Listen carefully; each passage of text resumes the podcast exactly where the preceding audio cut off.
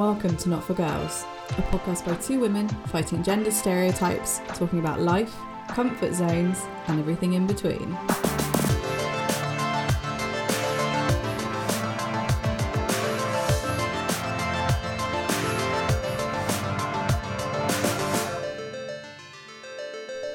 My name is Nikki. Hello, I'm Leah. How are you doing this week?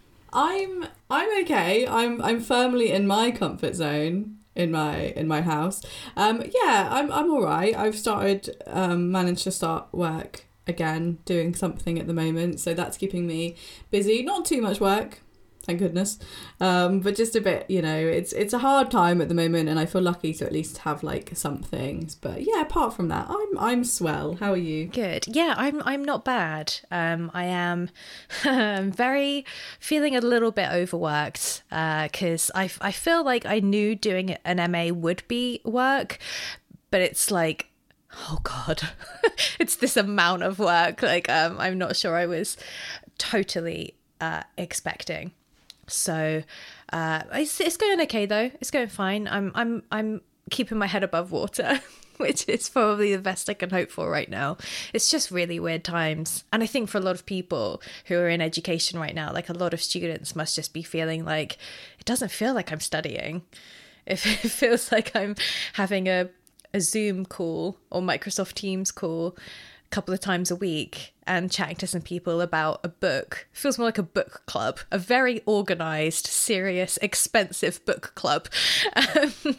yeah, it must be actually really bizarre. I don't I don't often think about how it affects things like that, but it must be just so strange to not actually be able to like properly uh, undergo like a typical student experience, you know? I mean, you can just sit in your pajamas yeah, where's all the tequila shots and casual sex? I'm just, I'm, I'm like just here reading. Like this is not what my expectations were.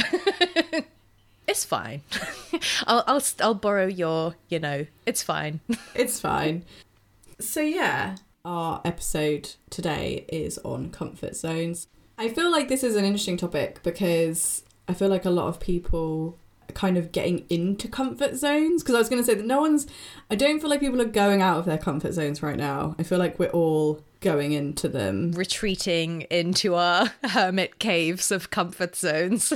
yeah, and I think it can potentially be an unhealthy thing as well, despite the fact that it has comfort in the name. Yeah, that's an interesting point. I think I yeah, I think we'll probably share some agreements on that um, as and when we uh, get get down and dirty into the discussion. So I think it's worth kind of talking about the definition of comfort zones and what they are. Mm. Uh, one of the definitions that I found described a comfort zone as a psychological state in which things feel familiar to a person and they are at ease and in control of their environment, experiencing low levels of anxiety and stress and in the zone a steady level of performance is possible which kind of sounds like a very businessy way to look at it but how what did you find in regards to the kind of meaning behind behind comfort zone well i just got really you know self-centered when I put the question about what do we mean by comfort zones. And I feel that in my experience, the idea of a comfort zone is talked about and again this is more of a subjective point of view thing that's what i say when i mean i'm being really self-centered about it. Um, but i think that we talk about it as a space where we're not being challenged or questioned. Uh, everything that we're doing is right acceptable um, justifiable and generally uncomplicated. So you know I, I don't see it as just necessarily an emotional or, or psychological state, which is what the, uh, your previous definition suggested. I think that it can incorporate a physical space as well. If I'm like chilling on the couch in sweatpants, eating nachos, and watching Friends, I'm in my comfort zone in like every sense of the word, physically and mentally and emotionally, because that's I'm not being like challenged or questioned. I'm just warm and cozy and being fed and happy like a little gremlin. um, so I I feel like I don't know. That's more my interpretation of it, I guess, but that I, I feel like there could be a physical aspect of comfort zones as well as a, an emotional or, or mental state. Yeah, I think personally, like for me, I looked at it as more of like a physical comfort zone, as in like my comfort zone is not going to stand up in front of a hundred people and do a talk. Like that's not my comfort zone. Going out of mm. my comfort zone is to do that. Um, I know it's also kind of like a mental thing as well in regards to, I think like a way of thinking. Like I think it can definitely be physic physical and mental, in the sense that you can. I don't know. It, it sounds really weird because I often think this is an interpretation. Like it will always be an interpretation to you. How do you interpret comfort zone and Mm. It, it's a tough thing to describe because everybody has their own measurement of it, right? Like something that I find is out of mine might not be in yours. And that could be on a spectrum of so many different things. And so right. it's such a big space, if that makes sense. Yeah, I mean, I guess it's subjective in terms of what each individual person will find as their comfort zone. Um, I guess, yeah, that's weird. Maybe that changes my definition because if I define my comfort zone as a space where I'm not being challenged or questioned and everything that I'm doing is acceptable and uncomplicated, well, I don't know. What about like an athlete? Are they comfortable being outside of their comfort zone? Is their comfort zone being challenged and pushing themselves and striving for that physical goal to like attain the next like personal best or whatever? Um, it's a strange one, mm. isn't it? But yeah, I guess it's I guess it's a, a thing that we each have to define for ourselves i suppose yeah uh, like so I, I found like a diagram online because this is a this is a topic that seems to be discussed by psychologists a lot and oh really yeah it, it's shown as like um like almost like a circle and then there's like a comfort zone in the middle and then outside of mm-hmm. that mm. is known as the optimal performance zone and then outside of that is the danger zone which i really enjoyed is there a highway leading there by any chance I mean, it could be. I think there probably is. it seems it seems that they use it a lot in psychology because um, sort of to assess people's performance in things and how well we function. And it seems that being in your comfort zone, obviously, you're not really learning anything, you're not gaining anything, you, you can almost become stagnant. Yeah. But if you can kind of, yeah, if you can go into the optimal performance zone, you, which also can be known to as optimal anxiety, is where you can experience some anxiety, some uncomfortability, but you still function well and that is the zone apparently where people do their best. It's if you get outside of that apparently that's the danger zone. That's where you know you could become so anxious so over the top yeah. like not functioning that it, it it's not good. But mm. supposedly that seems to be the general the general thing. Yeah i'm with you. So maybe then there's a degree of like lethargy or laziness in our comfort zones and actually like yeah, this just reminded me. I did an e-learning package um, at the company that we both used to work at, and it was on uh, motivation and stuff like that. And it said that there is like a peak, that peak performance zone uh, happens in the space that's halfway between anxiety and yeah. what this package referred to as arousal. Now, I think that they meant it more in like a motivation, aspiration, you know, you're really like excited about achieving something. Not that you can't work because you've got a raging boner and uh, nothing's going to get done until that's dealt with. Uh, yeah, so I guess that a little bit of stress is good for us and it motivates us and it helps us perform at our tasks that we have to do. And so that level of challenge is good. But then maybe that's something that we kind of define as a comfortable challenge. And so that's still a little bit included in the idea of a comfort zone. I think, at least for me, because, like, say I have to write an essay, that's challenging. Like, like, that's a hard thing to do. It's going to take a lot of research and a lot of time and a lot of work. But at the same time, I can do that. That's fine. I'm not being asked to like walk a tightrope while juggling flaming batons, which would be a lot more uncomfortable. uh, would be danger zone. It's a it's a, a challenge that I'm like, yeah, no, okay, this is hard, but I can do this. I guess. Yeah, exactly. As like I said, I think everybody defines their comfort zones and their danger zones in many different ways. and like I said, it is very subjective, and we have only just sort of like touched upon a tiny bit of it.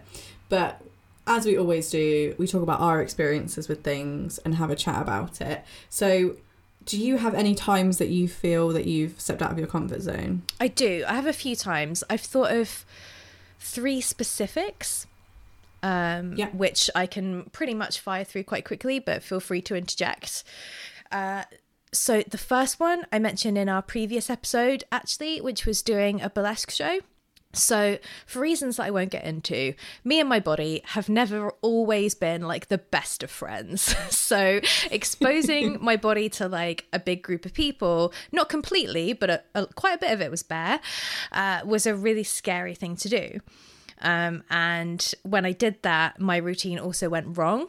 Which sucked ass as well. Oh no. Um, and afterwards, uh, when I like came off the stage, it was fine. I like recovered and finished it. I just had to like, you know, I basically fumbled a little bit when I turned, and so I just had to like stay turning away for a bit longer, trying to like get a glove off or something. It was, ugh, it was embarrassing.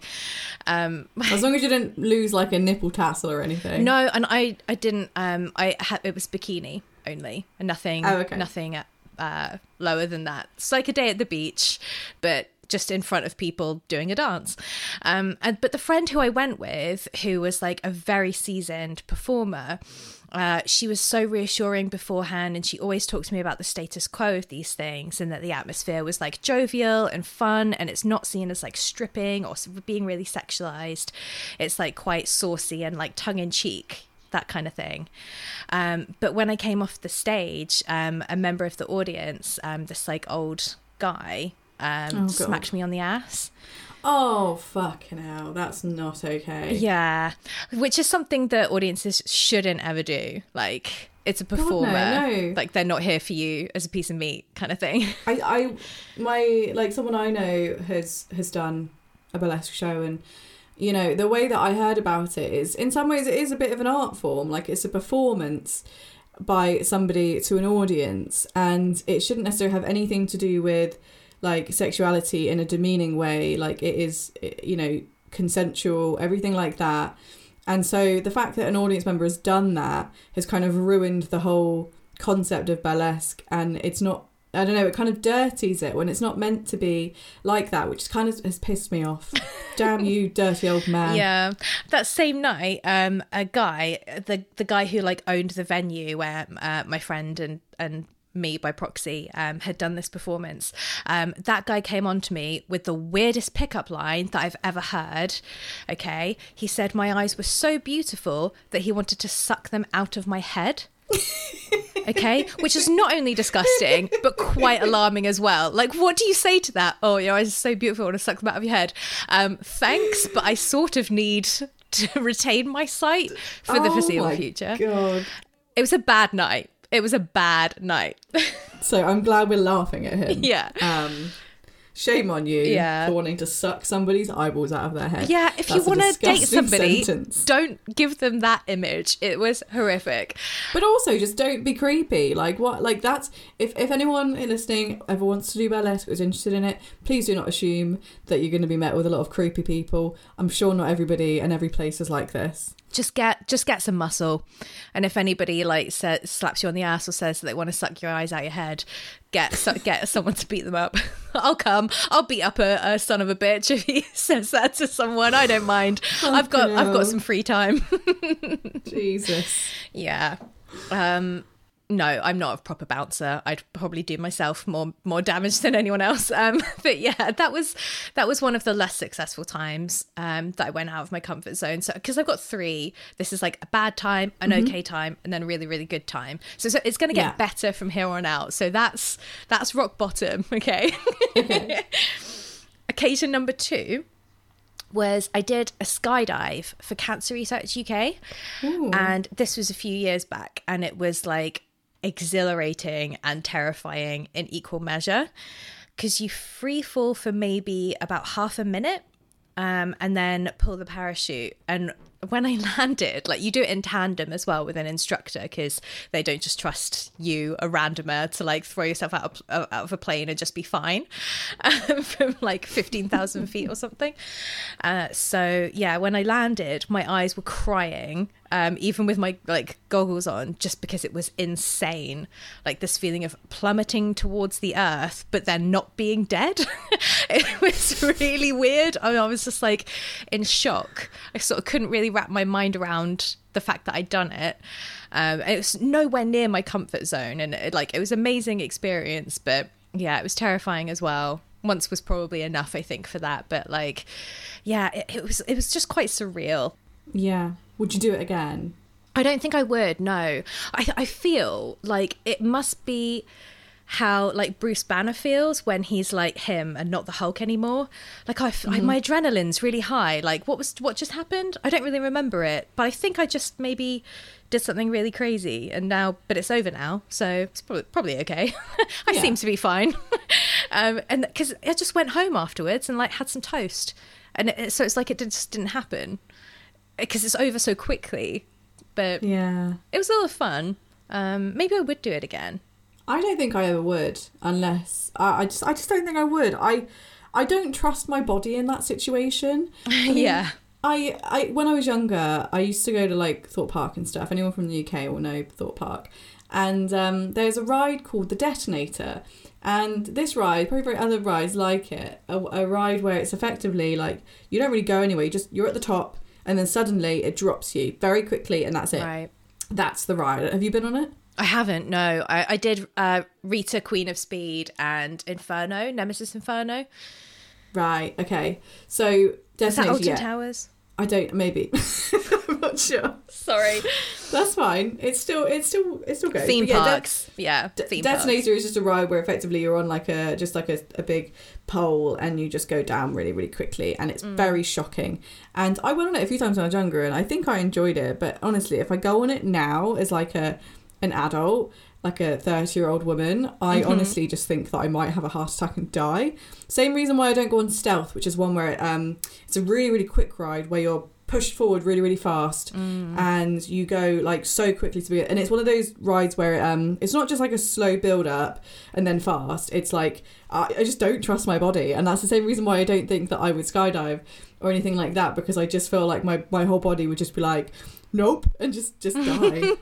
yeah, so no bungee. You wouldn't have a bungee or bungee sounds maybe a bit more okay because I feel like I can see what I'm attached to.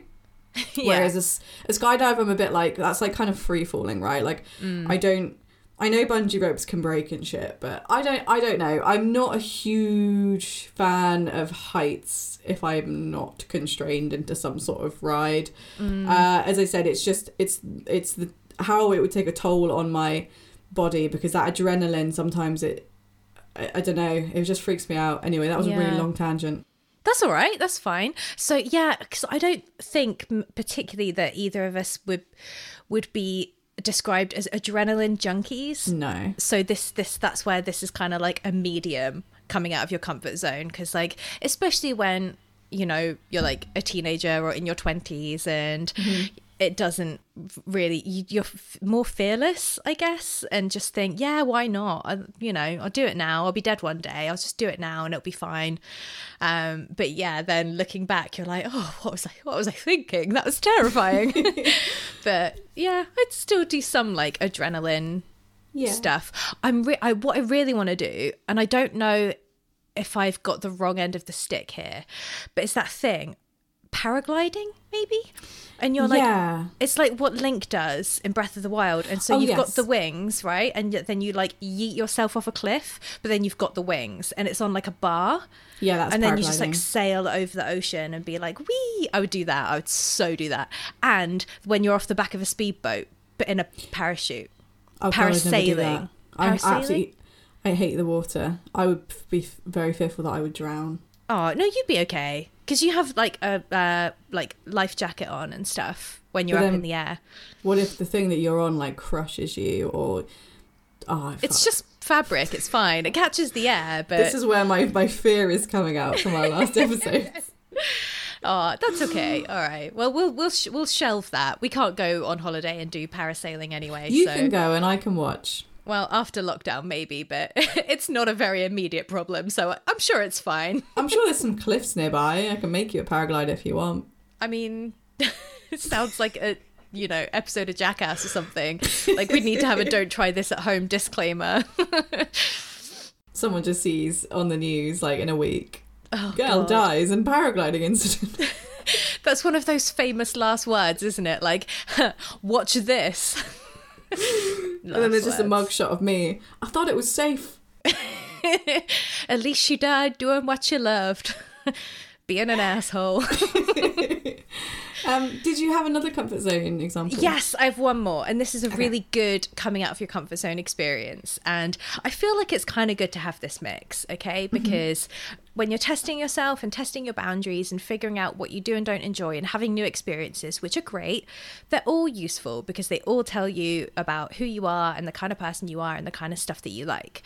And so, my third thing, which I am really, really happy that I did, was improv. Mm-hmm. So I joined an improv troupe at uni to improve my confidence with performing in front of a crowd.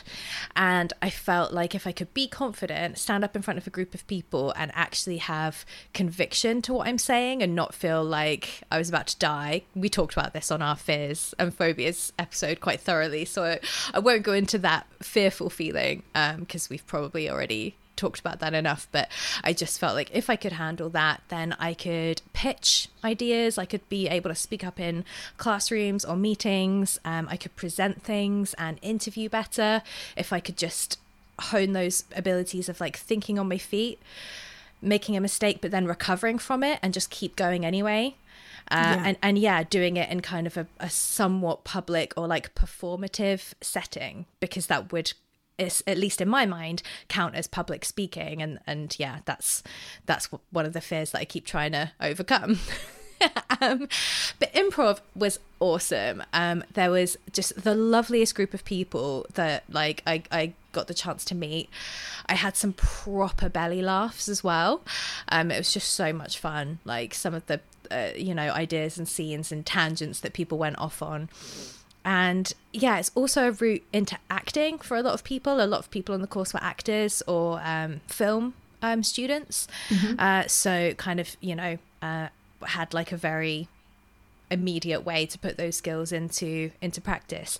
For me and my friend who are writers who went who went along uh, we kind of thought well look this will help us if we ever need to read our work aloud or if we need to perform a piece of work. And i need to do that this year. I have to per- perform a speech later in the year and do a presentation. So it's a good thing that i decided to do improv for the past year. Because like i was remembering a few years back, I went traveling in China and I had to teach English to a group of like 40 Chinese school kids. And it was terrifying. I had to sing to them at one point because I was trying to teach them. What? I was trying to What you teach them sing? the rainbow song. Oh, I thought you were going to say something funny like Bon Jovi. Imagine that. Like, yeah, come on, kids. Like, this is karaoke school now, and I'm Jack Black, and this is the School of Rock. no, um, it was mortifying. I'm pretty sure that they all just like laughed at me afterwards and was like, "Who is that stupid idiot?" Um, and didn't learn anything. Uh, I'm very confident that that was the outcome. um, and but then uh, earlier this year, I had to teach creative writing to a class of like 30 kids. And the, the Chinese kids were primary school. They were maybe seven or eight. So they might not have been that like, what an asshole, like, you know, about me. But the kids that I was teaching earlier this year were year nines. And you ask any teacher, what's the worst age group? And they will say year nines. Year nines are little dicks, notoriously. When all of us were in year nine, we're dicks. Is that like 13, 14, 13 14 yeah something like that. Um and they like every teacher that we spoke to about this was like yeah it's because they're not the bottom of the pecking order anymore. They're not like the little year sevens and eights who've just joined the school and they're not worrying about their gcse's either. So they kind of feel like quite superior and they get quite cocky. Um so that's supposedly the worst age group. But this time i had improv under my belt and that really helped um because i think with improv like it's just about exploration and having fun and being free. So you can just say anything. And as long as it works in the scene, like everybody around you will just go with it and be supportive and be like, yeah, yeah, you are. You are this character. Yeah, you are this person. Yeah, we do have this relationship. And it's a very like affirming process Yeah. uh, and you have to kind of do it within this hive mind uh, so being in a, a having that practice of like being in a situation where I'm not in that situation. I don't have lived experience of being this character or having this relationship or being in this context, but I can pretend I, I have been. And then that's kind of the same thing. And I can just channel what this, what this character would do.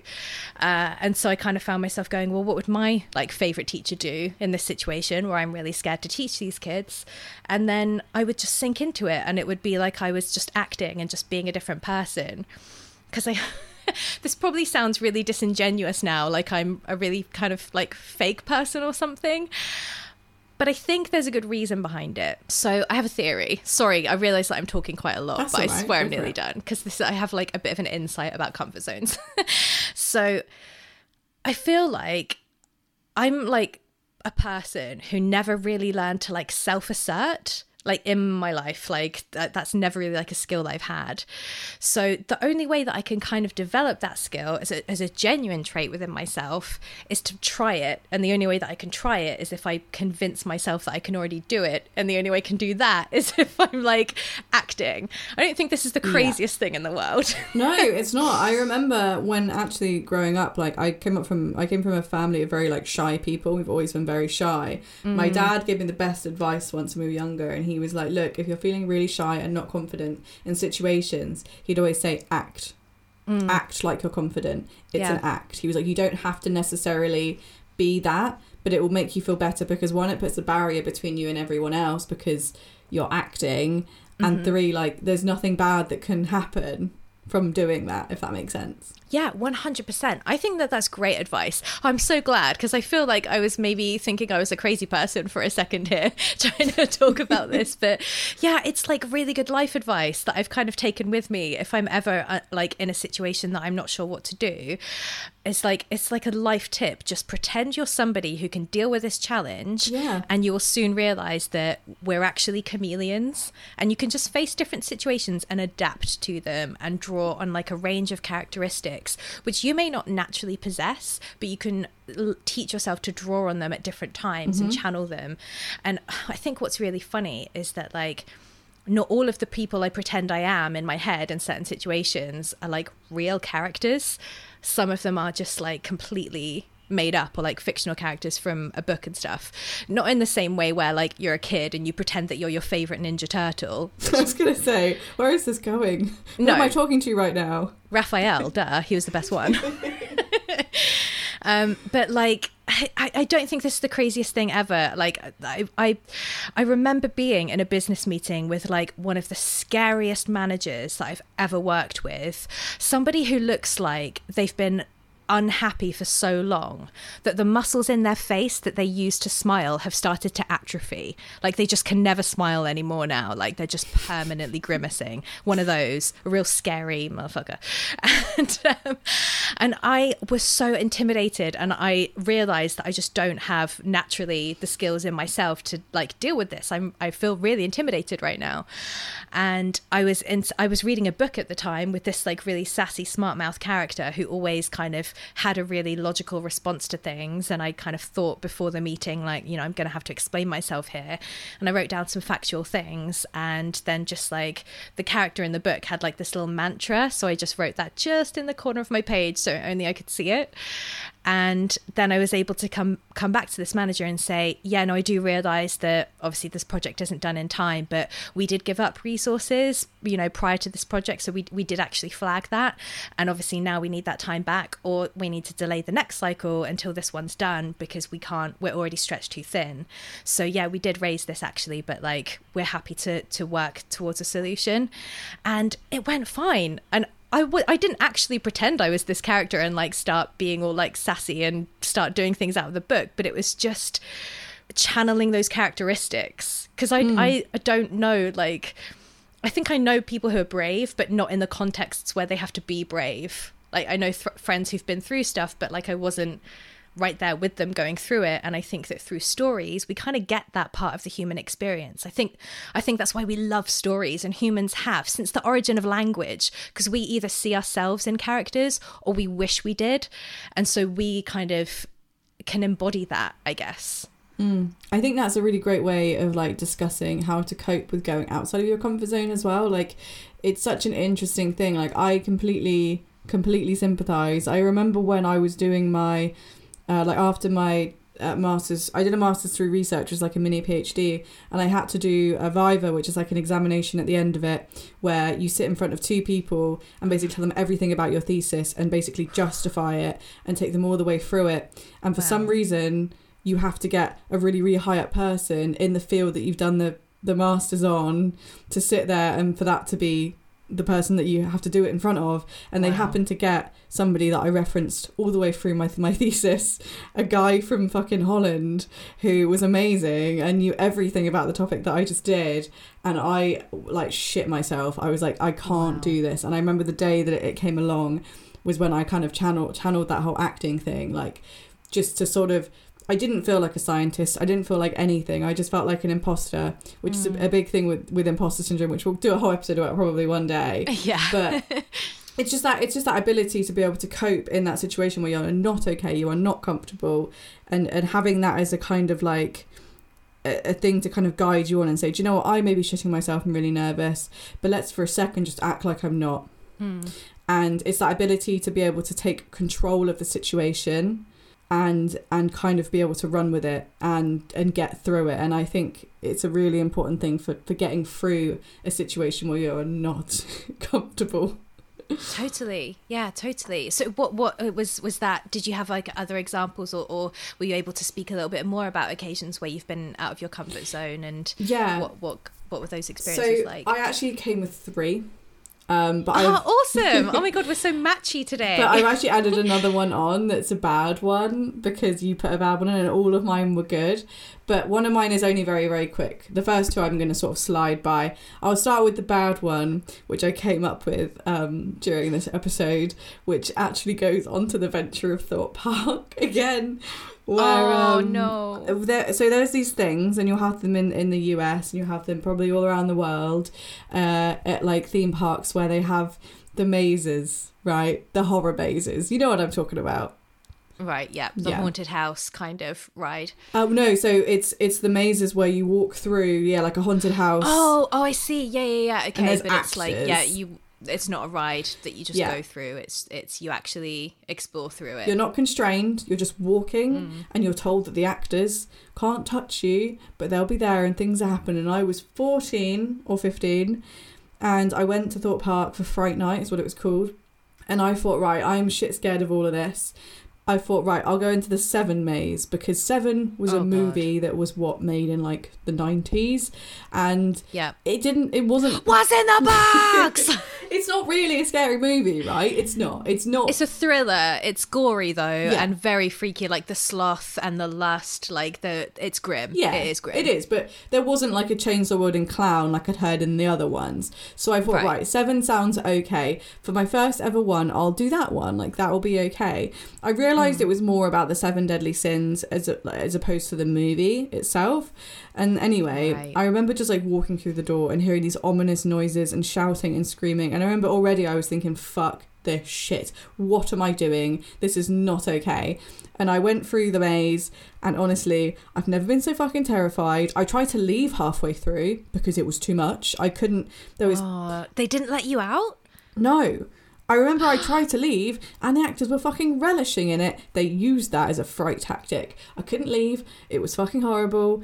I felt like I never ever want to do it again. And I never have and I never will. I just can't Oh. take it. So that was an episode of me going out my comfort zone and instantly regretting it. That's really bad that they didn't let you leave because like if somebody's genuinely that distressed by it, I mean, like we think we're fine with things, but you never know when something's going to come up and actually bring up something really like awful that someone could could have gone through or be going Yeah. through uh, and you know it catches people off guard sometimes like you think you're fine you think Mm-hmm. you're having an okay day and then you realize like oh god like no i'm i'm really really upset by this And Yeah. I don't know. I think like that was not handled great by obviously the people who were there. Like you were a kid, you were fourteen. Like you know, some some safeguarding would have been good. I but this is the problem. Like, it's just that's the nature of it, right? Like, you're supposed to be scared. You're supposed to. I don't think they quite realised how much of a breakdown I was having. Um, yeah, but it's okay. Like I'm over it. I'm just never doing it again. Yeah, So- that sounds smart. That sounds smart. so the other one that I had, which was a, it's all going positive now, is I wanted to bring up the whole thing about how comfort zones can be related to mental health as well, um, and not just about like physically doing something. And I think one big thing for me that I that I did that I found to be really gratifying, and I'm so glad I did, but I really did struggle with is being able to speak to like GPs and doctors and also workplaces about um, sort of like mental health issues and anxiety and kind of being able to admit that you're not okay because I find that Yeah. I've always growing up like I've always struggled like we all know that my catchphrase is I'm fine Yeah, but I always feel like growing up I never liked to be a problem or feel like I was a burden to anyone so every time even if someone was like you know are you okay like how are you doing I would always like to say that I'm okay and that I'm fine because I didn't like to worry people I didn't like to be Mm. a burden or a problem. But I think, you know, there's been points in my life where I've had to sort of go out of my comfort zone to sort of speak to my doctor or workplace to just kind of be like, look, I am really struggling. And I think it's really important to be able to kind of say how important it is to be able to do that and and stepping out of your comfort zone to do that is it can only be a positive thing I think that that is a really, really good point, and that that's something that I still deal with, like you know, going through shit but not saying anything. yeah um, because if yeah not wanting to darken someone's door with my problem or you know like ruin someone's day by you know being like little misery guts or something like mm-hmm. but shit like when we grow up thinking these things like that's that's bad education that we got right? Because it means that like people bottle things up and uh, don't ask for help uh, and then that ends up doing even more damage later down the line Yeah. so like actually i think that that's a really good point and being vulnerable is a massive thing that takes us out of our comfort zones whether it's in relationships friendships or yeah professionally talking to your employer and saying look i, I need this kind of professional support at this point because of some this situation uh, and and kind of actually that's a really brave courageous thing Yeah. to do to show that vulnerability and it's not weak and it, it takes loads of courage to come out of your comfort zone and say this. And the thing is as well is once you do it like people are way kinder in my experience than you think they're going to be. Yes, like you always worry about being you know um just completely written off and you know undermined and everything. But uh but yeah people like we all go through it everybody. So whoever you tell they're not going to be like ha fuck you bro. No. like, they're going to be like shit oh my god like i can totally relate. You know don't worry. It's okay. I'm here for you. Um at least if they're a good person with empathy hopefully that will be their response. If Yeah. it's not then maybe asshole. stop texting that person. Yeah they're an asshole. Yeah. that, that's not you it's them. Yeah. Yeah. Um, and so my only other one, which I can kind of merge into one to be honest, is to do with travel, which I maybe assumed you might know this was coming, which is um, I think the biggest time I ever stepped out of my comfort zone is when I I travelled to the Amazon rainforest when I was about 23, 24. I don't know how much I've spoken about this on the podcast, not loads i think on the on the podcast no. no So I to give like obviously some backstory. Everyone knows I do wildlife conservation and stuff. I basically went there during my degree, um, to to be like a research assistant. And uh, I at this point in time, I had never really been anywhere outside of Europe. In fact, I hadn't been anywhere outside of Europe. I'd never been anywhere like by myself. I've never been traveling by myself or anything like that. And uh, and you know, I signed up for this expedition to the Amazon rainforest, not knowing anybody. And uh, and I, I went through so many motions of just being like, nope, I can't do it, I can't do it, I can't go. One because it was really far away, and that's scary. But two because everything in the Amazon wants to fucking kill you. Yeah, this you have talked about. Yeah. Yeah, I think a little bit about the situation of being there. Yeah, Yeah. that sounds really scary. So you know, I, I, I met another girl at the airport. Luckily, who was now a good friend of mine, and uh, um, I didn't know her at the time, but I found out that she was going on the same thing. So we decided to to meet to get the flights and things. Um, but I think the scariest thing was the fact that I knew that I was going to be about six hours um, boat ride from the hospital where I was in the middle of the jungle. And Yeah. um and and the, like knowing about all the insects and all the bugs and how everything wants to murder you and anybody that knows me and you'll now know now everybody i'm a massive hypochondriac at the best of times i any ailment that i ever tend to get i assume that i'm gonna die like i the amount of phone calls my dad has received like in life where I'm just like, Dad, my leg hurts. I think it's gonna fall off. Like I'm just I'm awful. I am so bad. And so the fact that I was going to this place where a snake can kill you within two hours of a bite, or a bug, or if you lick a frog, you're dead, or there's jaguars, and the trees have spikes, like, I was like, I'm not going to come back. I'm not. Yeah, that's not. that's not a good situation to be in. No. When you're a hypochondriac. So I honestly, I was so freaking terrified everything about this trip and even up to the point where I like left and got on the plane I was still shitting myself. But I'm so glad I did it because the exhilaration and the happiness and the joy and the excitement that I got from doing it and the whole trip was absolutely incredible and it changed me completely. Like facing that fear realizing that like I am brave and strong enough to do something like that, going through it. And, you know, I didn't die. I didn't get a bad bug bite, didn't get bit by a snake. I swam in anaconda filled waters. I didn't realise until the next day uh, when we found an anaconda where I went swimming. Um, oh, God. You know, I did it and it kind of changed me. I felt like I was no longer little scared Nikki anymore that's like afraid of everything. It kind of like gives you this sense of I don't know, like empowerment. Empowerment, yes, a sense of empowerment, and like that's never gone away. It's it's never it's never mm. changed, which was amazing. Yeah, I I really really love to hear that. Like, I think now like the next time say you had to take another trip or do something else that was out of your comfort zone right and again that the scared voice that we all have inside us would be piping up going oh i can't do this or you know i might die i might get into danger or i might not i might not come back with you know um like i'll be hurt or ill or you know injured or something um and mm-hmm. you'll now have like a very rational reasoned argument to come back with with that voice and go well no i've already done this. I've done it and succeeded and it, and it was amazing. So i'm not going to miss out on another experience that seems scary just because i haven't exactly. done it before. I'm going to go for it. So it it those experiences can make us braver for future challenges mm-hmm. because yeah we can we can kind of look back and draw on it and go yeah i no i can do this. Yeah and it makes you realize that you can you know stepping out of your comfort zone is mm. a good thing. Like it's i only i can only imagine if i'd never have done that trip if i got too scared to do it how much regret i would have felt. But i feel no f- regret from doing it. All i feel is i'm glad for doing it. And and that always proved to me that you know what even though something is scary it it's good. Like it's you know and i'm not talking about every experience. But you made a really good point about the fact that later on it helped me do other things. So my other little point that I was going to go into was when I went to Indonesia for my masters. I was talking about for my thesis, and I lived there and studied elephants for six months. And you know, I'd already kind of done something a little bit scary. I went to another, obviously going to the rainforest, and the only difference this time was I was scared because I was there for such a long time.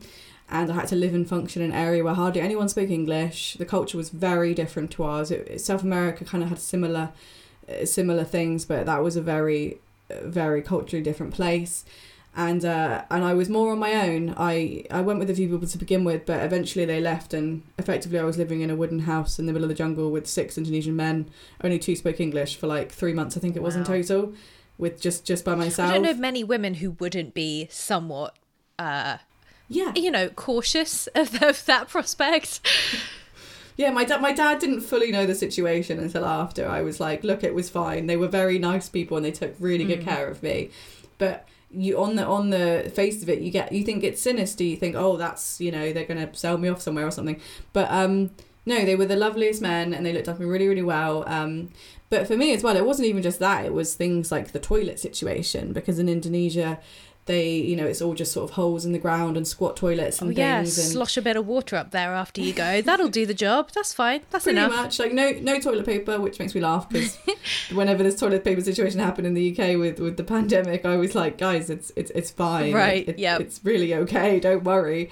Um but at the time before I you know I'd gone to Indonesia and was was going to be living there for that amount of time I I was just so uncomfortable and scared and didn't think that I would be able to get through it. But I think what's amazing about the human psyche and things like comfort zones and everything like that is the things that were worrying me, the things that I felt a little bit uncomfortable about at first, because it did take me a little while to get used to the squat toilets, Sure.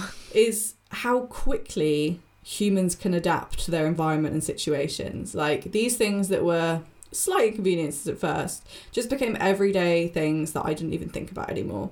And I think that's something really important to talk about with comfort zones as well is your comfort zone when you go out of your comfort zone and you go into the danger zone or scary zone, that can then become your comfort zone because you're used to it. So any does that make sense? Like anything that you do that once scared you is going to become something that is potentially within your comfort zone in the future, like a new job. Totally. You're scared of yeah. you're scared of your new job. You don't know what the fuck you're doing. Training's hard. You don't know what's going on. Eventually, that job's going to become like routine, mundane. You're not really gonna. You're going to want something more. So that's a good way to look at it, I think, as well. Yeah, definitely. Yeah, I, th- I think I think that's a perfect way to look at it. Um, yeah, when when we kind of go out of our comfort zones and do something that's that's not uncomfortable, once we once we meet that challenge and we overcome it, it's it's Mm-hmm. no longer out of our comfort zone it becomes incorporated so maybe that comfort Yeah. zone space on the like circular diagram will will widen and broaden a little bit um, with with everything that we accomplish we can kind of absorb that and take that with us and be like yeah i can do this this is a skill i have this is a challenge that i've faced and i'm comfortable doing xyz now um, where you may not have been before Exactly. yeah So that's that's mine. That's awesome. That's things that I've learnt from my comfort zones and going out of them. Yay, that's awesome. I love that. Um yeah, that actually I feel really like inspired. Just literally Aw. hearing that. That's really like giving me this like uplifting feeling. So, yeah, thanks for that. Good. so, should we go on to my science section? yes, please. I can't wait to do more lands. So this is a weird one for science section actually, because a lot of it obviously is rooted in psychology, which is fine. Um, but I'm sort of bringing it back a bit to like evolution and our core human behaviors, I guess. Mm. Um, and so first off, I'm just going to talk quickly about something called Maslow's hierarchy of needs. Which... I love Maslow's hierarchy of needs. I've come across this before. You may know more about it than I do. No, I don't. I definitely don't know more about it. I, I remember that it's a pyramid. Um I think that's basically it. so I just feel like it's worth mentioning that it is something which kind of shows what we need. So it's a motivational theory in psychology which comprises like a five tier model of human needs. Um, it's yeah, it's a pyramid. Uh, what it effectively means is that the lower down in the hierarchy must be satisfied before individuals can attend to the needs higher up. So um, for for human beings and stuff like it starts from like physiological needs like food water warmth then it's like safety Mhm. then it's belongingness and like love so like friends and then it's like esteem so accomplishment and then it's like self-actualization which i mean Mm. that's when it shit starts to get deep so that's like potential creative activities that kind of stuff but obviously the basic needs are what we're kind of focusing on here um and uh, with this one and i think also with animals too feelings of safety are second to the main requirements like food water shelter which makes sense. Like you need to get those things done before you can feel safe. But i guess the safety Right. is what we're kind of looking at here in regards to to comfort zones. So i guess to summarize like with humans you know as long as we've got that food water warmth and rest and then we feel safe we're, we're alive. Like that's effectively the two main things. Mm. we're living. Whatever you're eating as long as you're eating and drinking something you're alive. So if we look at comfort zones in the animal kingdom and like as an evolutionary sense it doesn't really have the same meaning as it does for like us modern humans.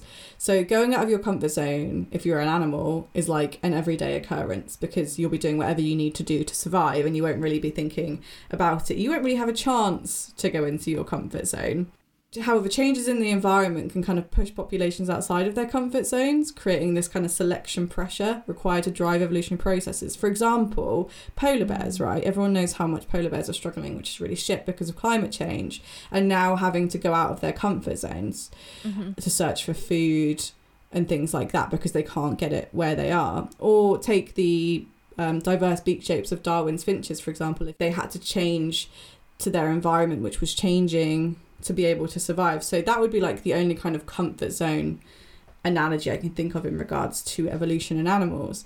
But even in Cave James's time, because obviously we always go back to Cave James's time, um, prehistoric humans, going out of the your comfort zone would have been like leaving the cave to search for food, effectively, which you would be doing a lot because right. it's not like today where you can just pop to Sainsbury's. You're saying they didn't have supermarkets in prehistoric times? Mind blown. Don't let me go back there in our time machine when we get it. I know, right? That, you know. So yeah, leaving leaving your like comfort zone was something that we would have been doing a lot. And so we are almost effectively designed to be doing that. And to not be going out of your comfort zone like we do today is probably more abnormal.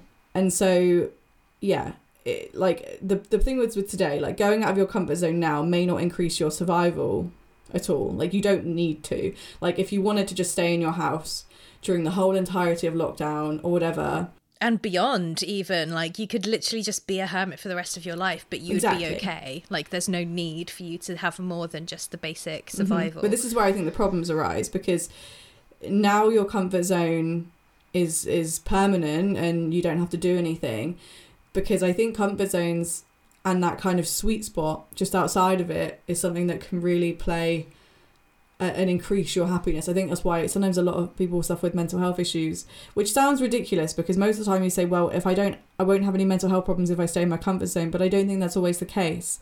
I think sometimes mm. it can happen both ways. And I think that going outside your comfort zone in a, into a, in a place where you're comfortable is really good because you can you know things like pursuing your dreams or you know being able to kind of like fight for something that you want to do and work towards it. It may be scary but like yeah. So i guess what i'm trying to say is we don't have to go out of our comfort zones anymore like we had to do in cave james's time. But it's okay if you want to do that. And yeah.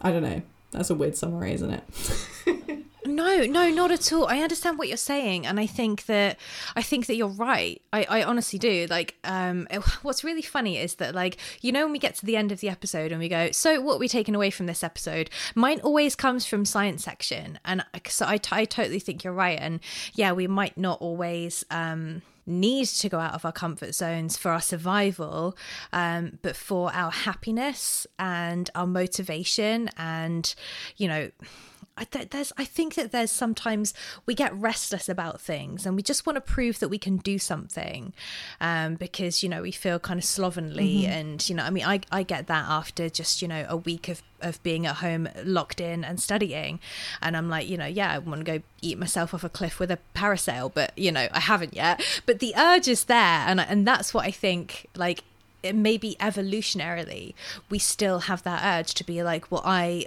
i want to meet a challenge and overcome it.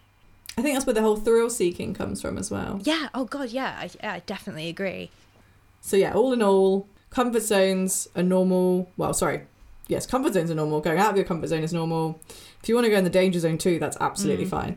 But that's the main thing. Why don't we head on over to Creative Corner? Sure, come on in. Um, so, uh, again, like I always think of uh, what I can do different with Creative Corner, and I was thinking about comfort zones this past week, I guess, since we've decided on this topic. You normally decide a little like a week in advance, a little insight for people there, and um, and yeah, I think that taking your characters out of their comfort zones if I'm, I'm going full writery on this because i've switched my ma to do creative writing so I, I can't like i'm just staying in my remit for this week. So sorry if you're not a writer but this is interesting anyway, I reckon. So, um, so yeah, you can basically um, use taking your characters out of their comfort zones um, as a plot device, and actually, it's a very common plot device that is used, um, particularly in the hero's journey type of narrative, which I'm sure mm-hmm. people will have heard of. Hero's journey is like is a, a, certain structure of a narrative and like harry potter follows the hero's journey star wars um, episode four five and six like the original um, Mark Hamill ones.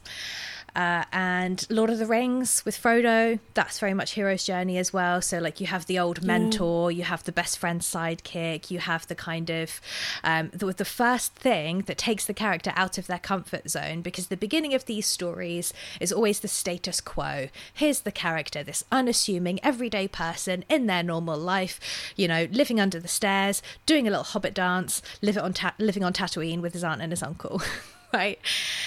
it's so true. I didn't even think about this. this is what I spend my days doing, going, oh yeah, these are all the same story. Yep, rags to riches, hero's journey, voyage. Voyage of return, blah, blah.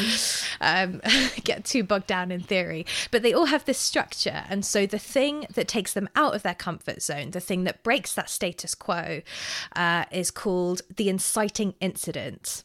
That's what it's called in, you know, school terms. so the inciting incident is basically this call to arms. So something will happen. So, you know, uh, Harry gets a letter through the post.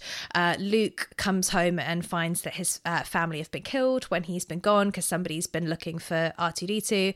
And Frodo, um, Gandalf gives him the ring and there's so they they all have this call to arms where they have to leave home and they have to start their quest the hero's journey um, and so that inciting incident is you, that's kind of the point where we see them step out of their comfort zone and then steadily throughout the rest of the narrative they will be out of their comfort zone and facing challenge after challenge. Um, they'll be overcoming os- obstacles, being tested, usually with some plot twists and, you know, big character reveals along the way as well. Um, and then eventually obviously we get the ending of the story where like you know there's a big thing a big climactic moment and then a resolution. Um, but it all starts with this inciting incident and that's when the characters come out of their comfort zones. And i think that the hero's journey narrative is a really popular one and people will still keep writing it and reading about it and doing different takes on it um, probably not with like the exact same structure. I think obviously like you know people will find it predictable the more that people do it and so there will be evolution and changes to it but i just thought that that was kind of an interesting like thing because yeah they, they like all these mm. stories are really popular but um that yeah they all take place outside of their comfort zones and then i was kind of thinking back to saying about channeling fictional characters traits and like maybe that's why because there's no story without conflict and protagonists of these stories are always in conflict. So when you can't you can't draw on your own lived experience to be like oh yeah i'll be fine. Remember that time i killed that dragon? Like no that didn't happen to me. Like but i can imagine how that felt. Hopefully if the book is well written or the film is well made or the video game is really immersive you'll feel like you know oh yeah I, I feel like i could have been there like that was me and i was immersed in that and that did mm-hmm. like come alive for me um, and you can kind of draw on how that made you feel because hopefully that's what a good piece of art media you know writing will do um, so i don't know i just thought it was an interesting yeah. um, idea it's well, it's it's so true because if you think about it like you wouldn't have had a book or a movie if Bilbo Baggins just like stayed in his house and stayed in his comfort zone, like you don't get a story, at least an exciting, interesting story of a character staying within that space because nothing mm. would happen. It's like thinking of things like Katniss, you know, from like Hunger yeah. Games. Like, I mean, she wasn't she wasn't in a great situation anyway, but like it's that whole thing of putting somebody in this stressful mm. environment, even if it's to to get like a goal or achieve something it's still taking that character through this journey.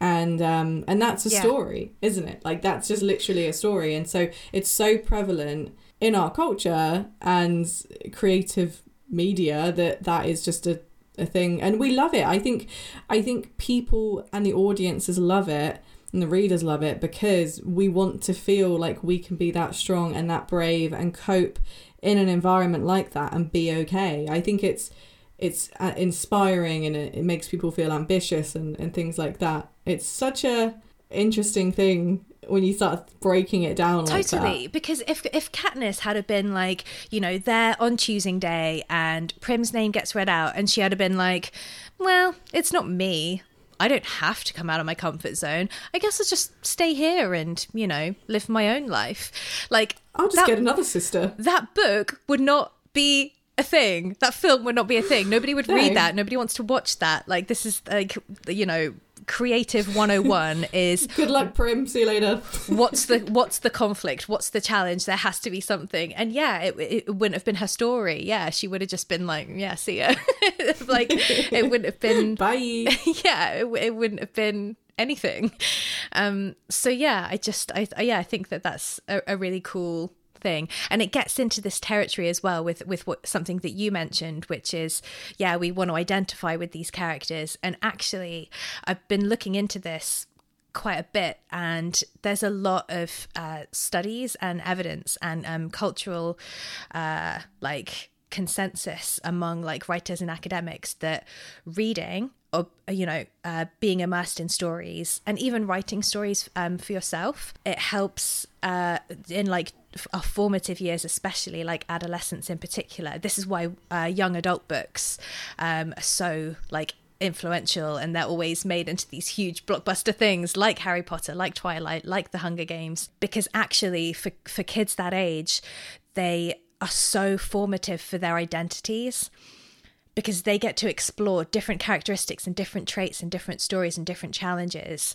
and it teaches them who they want to be um, and how they can be that way especially at that age when the protagonists are around their age. And like that, that was very much the thing with harry potter. I pretty much grew up with harry potter being the same or similar age. I was maybe a little bit older than harry um, but then like when the movies were coming out and the books like uh, because yeah the, they caught up slightly and the movies were coming out but the books weren't finished yet. So then it kind of timed up and then it you know i went ahead again. But yeah uh, like the the characters change with you when you're that age. Like you, it feels like you're going on a journey with them because yeah you know they're dating for the first time and harry's got a girlfriend now and you're like oh, well i'm i'm going to mcdonald's with a boy tomorrow so i know what that's like you know? But it's like you you take it with you in your own life and you're like it's fine. Harry can deal with this. I can deal with it. Like it's just one of those like we identify with stories so much and i think that they become part of us and part of our identity. Like not to the point where i think i'm going to put my hufflepuff like hogwarts house in my bio or anything but some people choose to yeah, for sure. And I I think it translates to video games as well because obviously with video games you always have the protagonist, the journey, mm. everything like that. As I said, you wouldn't have with like movies. You wouldn't also have a video game where some you're just you're just playing as a bloke in his house. I mean, you might do. To be fair, there's a lot i of mean weird games out stardew valley isn't too far from that Okay, good point. Okay, like I think seventy percent of games. but that's a very different kind of simulation game yeah, that's it. Like, it's not hero's journey if we talk you if we talk about things like uh, like The Last of Us. Uh, Right. And things like that, especially with characters like Joel and Ellie who have to go out of their comfort zones to achieve something or find something or do something. It's it's that journey and it's that feeling like you're going along with them. And especially when you get like really strong characters who you just you know absolutely adore, to to go through that journey with them, it makes you feel like you've done it too. And I think that's that gives you that exhilarating feeling that you may not be getting from your from your real life, which is probably one of the reasons why I'm playing so many games in lockdown because I'm like, well, I need to feel like this somehow. Uh, yeah, and it gives you that sense of adventure as well, Mm-hmm. and that's a good thing. Um, I think that that you know, again, there must be some like intrinsic evolutionary reason why we kind of yeah we we want to meet the world head on and leave our mark on it and overcome things. Uh, and you know yeah be brave and be fearless. Yeah. like that I, th- I think we can all relate to having that feeling and, and wanting to do something about it. But yeah when we have to stay home and make sure that we try and mitigate you know people getting this awful awful illness um, then yeah the best and safest way to do that right now read a book watch a movie play a video game. Yeah. um, and like remember that you like art and creativity is what is getting people through this and there is value in that. Like it might sound really stupid when i'm here saying that pretending to be a character in a book got me through a really difficult business meeting but you know what? It did and one day i might write a book and somebody will that will help someone else through a challenge where they'll feel like oh what what what would i do if i was this person and this this thing that i'm watching or reading or you know experiencing right now? And maybe we'll be able to continue to like draw strength and inspiration and um yeah, like freedom and fun from these stories Yeah. and these characters. Like I think that's a really powerful thing. Do you know what's really funny as well? Now you said that is I remember actually when I had to in Indonesia and the Amazon when I when I did all my adventuring stuff, I used to really struggle sometimes with the with the you know the jungle, the heat, the exertion, the like. I mean, there were so many times where I wanted to fucking die, um, and I would often in my mind channel things like Lara Croft and Nathan Drake. I knew you were gonna say Lara Croft. Yeah, like I, because as a kid, like that was what I grew up with, and I remember always Yes! thinking, and I was always like, do you know what? Like when I'm climbing these horrible fucking hills, and I was literally, I remember one point I had to scale a fucking wall in the jungle, and I remember always thinking like, well, if Nathan Drake, if Lara Croft can do this, so can I, and I would always channel that, and I would always, I know that video game characters are not real, Nikki, but it's just still one of these things where it's like, you know. I don't know. It's so hard to explain, and I've never said that to anyone before. It's so embarrassing, but yeah, It's not embarrassing. I, you know, I genuinely think that everybody does this. And if you don't, and you're naturally this like confident and self assured throughout every single challenge in your life, there's a chance you're a sociopath. I'm just putting it out there. Like, but I think this is normal. And I think that we all have these strange like idiosyncrasies that we think are really, really bonkers. But actually, I think that we we share them and Yeah. that, that these things are quite normal and yeah i've i've done exactly the same thing 100% Amazing. it goes back to, to when you're a kid you know and you would you would, we would play like power rangers or whatever at school and you would be your favorite power ranger and you would be that character and you would like be in the situation and act out that week's episode um and yeah that that's that creative play is really helpful to kids. It teaches them so many things about like socialization communication um, exploration and identity. And there is absolutely no reason why that those those like key things don't continue. And we we keep taking them with us and keep drawing on what's useful. Um i yeah i 100% think that like we're all as bonkers as each other and we all share these like strange going like hey i'll just pretend that i'm this person and then i'll be fine because Yeah. we do i think we do I think it was like I think I used it as a way to cope. It, it was a coping mechanism. It was, you know, it was like this is really tough. Like I'm really struggling here. And then I'd think back mm. to like times where I'd been like playing the game or enjoying it, and, and they'd be doing something like that, and I think, well, you know what? It kind of like spurred me on and kind of gave me the confidence to like, well, fuck it, like let's just let's do this shit. And I think yes drawing 100% drawing from that kind of creative media which you enjoy can can be really beneficial in that way. Now I'm not saying go walk through the forest and pretend you're Gandalf or anything, but I'm just trying to say that like if you're ever in like as you were saying uh, if you need to pretend or kind of like channel or whatever it is to kind of get you through a, a being in the danger zone or being in a situation that makes you a bit uncomfortable is hard. There's absolutely nothing wrong with doing that and doing whatever Yeah. you need to, to get through it, whether it's acting, just to, be someone more confident than you actually are, or, you know, Mm. I, I think the most amazing thing as well about that acting thing is even if you're acting to be more confident than you are, or more of a confident version of you, technically by doing that, you are becoming, a, you are a confident person because you're still Yeah. doing it. Because you're still drawing on things that are in you whether it's your imagination whether it's your inspiration uh, you're still um, you're still creating the space where you are able to exhibit the trait that you want to be able to exhibit even if it's taking place in your mind and you're pretending to not be you. The outcome is the same you may as well have been that confident because that's what everybody else left that meeting thinking. And that's that's what everyone else's perception is and that's how you acted. So that's who you became in that moment. That's who you are. That's what you channeled. And even if you just use your mind and your imagination to just pretend for a second that you are this different person in this different situation that still came from inside you. So this whole idea of like you've got everything you need.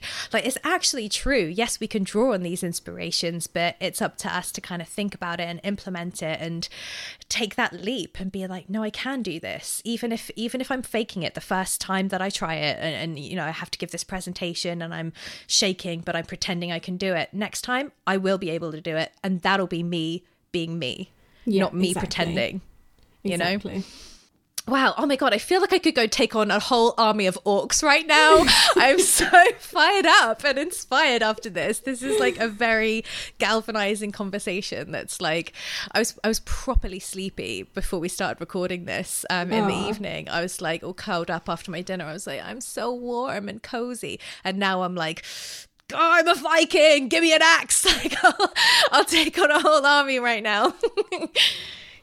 Unfortunately, in the current circumstances and climate, we're not going to be able to do that. Or you know, but you can you can reach people can reach their go out of their comfort zones in other different ways. Exactly. You know, you can read a book that you've never read or write a begin writing a novel if you're not even a writer or draw something or paint something like there's ways to go out your comfort zone right now that don't involve like going to climb a mountain or anything like that or defeat a load of orcs but i think that it's really exciting and i know what you mean like i kind of feel a bit empowered by it and now i, under- I feel like i understand mm. it more and i feel like this is a really good thing to think about when you do have a challenge in your life. Even as I said, I know that we're not going to go fight orcs or anything, but even if someone has like a job interview or something scary that they've got to do or a Zoom presentation that they're really frightened mm. of, I think just using like some of these things that we've spoken about, as I said, they may not work for everyone. We're obviously unique to us, but just like remember there is nothing absolutely nothing wrong with being afraid or freaked out by doing something like that. And just you know figure out ways that will make you feel more comfortable whether it's acting channel, channeling bilbo baggins yeah. i don't know like just find whatever it is to get through that. But also remember that sometimes going out of your comfort zone is not going to result in a good thing and that's okay I'm never going to go in a haunted maze, and I know that yeah. now. And that was a success in that way because I know I'm never going to go in one yeah, again. And I'm so. never going to do burlesque ever again, or have a conversation with someone who uses the most weirdest chat lines in the world. So it's fine. so we it's learn. Learning. You it's either you either take in strength and you learn a new skill and you become stronger, or you learn and you go like, okay, that's not for me. That's fine. Never going to do it again. exactly. so is that is that is that like do you have anything else to like sum up this week? I think that's it to be honest. I think i think literally we have summed up nicely there. Okay. How about you? Yeah i mean i just had like a final like one final thought that i think that like sums up for me like how this conversation's kind of going to leave me. Um so i think that comfort zones are about personal growth and i think for personal growth you need two things I think the first thing is to have an objective awareness of who you are and where you are right now in your life. And the second thing is to have an understanding of who you want to become and where you want to be in the future. And once you have those two things, it's like two different points on a map and you can start to chart a course from A to B. And that course will take you out of your comfort zone. Um, but, and this is where I had like a nice little quote from a writer called John A. Shedd. I think he's a writer anyway. Uh, and he said, A ship in harbour is safe, but that's not what ships are built for. And I just thought that that was a really nice, like, impactful kind of really quote nice. to finish on. Um, so thanks, John A. Shedd, for that. Ship is, is safe in harbour, but that's not what ships are built for. Exactly. That's that's really poignant. I like that. Nice. Sorry um, for just uh, dragging us on past the finish line. No, I, I think I think that's good as well though because it also goes on to science section a little bit and, and summarizes about the fact that humans are designed to be going out of their comfort zones like to survive it's something that has happened for a very long time since we've existed and it happens in the animal kingdom constantly. And so you know there's nothing to be scared of in that regard. And i think that's nice. The boat analogy is nice. Cool. Awesome. Oh i feel so like happy and inspired after this. Like i really am like super uplifted which is lucky because i have to go do more academic reading for tomorrow. That's good. I'm going to go play some overwatch so that's going to empower me to to kill enemies. I want to play games. I want to go kill stuff in Genshin Impact. cool. Well, I guess uh, let's just finish up by saying that um, you can email us if you have any thoughts and want to put them in an email. You can do so and send it to notforgirlspodcast at gmail.com. You can also follow us at Not For Girls Pod on Twitter and Instagram. And if you can rate, review, and subscribe uh, on Apple Podcasts or wherever you get your podcasts, um, we would love you forever and very, very much appreciate it. That would be amazing. So, yeah, we'll see you next time. See you later. Bye. Bye.